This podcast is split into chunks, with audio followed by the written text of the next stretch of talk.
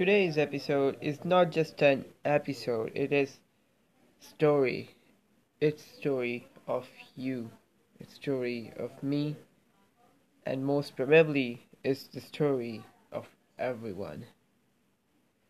At the beginning, if we start something new, we are very enthusiastic to do so and we put our full power and full potential to it.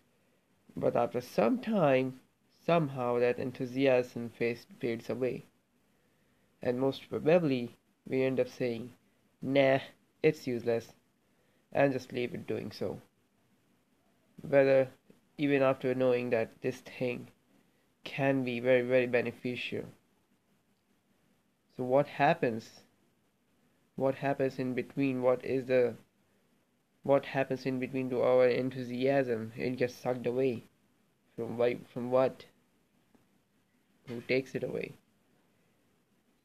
Rather, the main notation here I want to say that great things need need time. Whatever you do, it always needs some time. And if your goals are higher, it's going to take more time. It's just like if you go to do something X which is less valuable, it's going to be quicker than the what you want to do which has high value like changing the world it takes time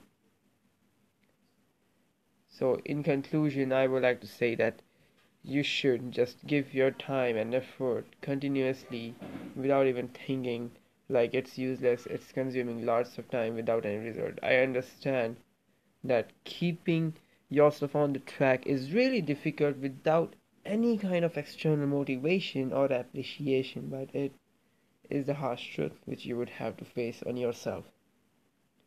At the end of the day, you would be surprised one and say, Yeah, I did it. See you tomorrow.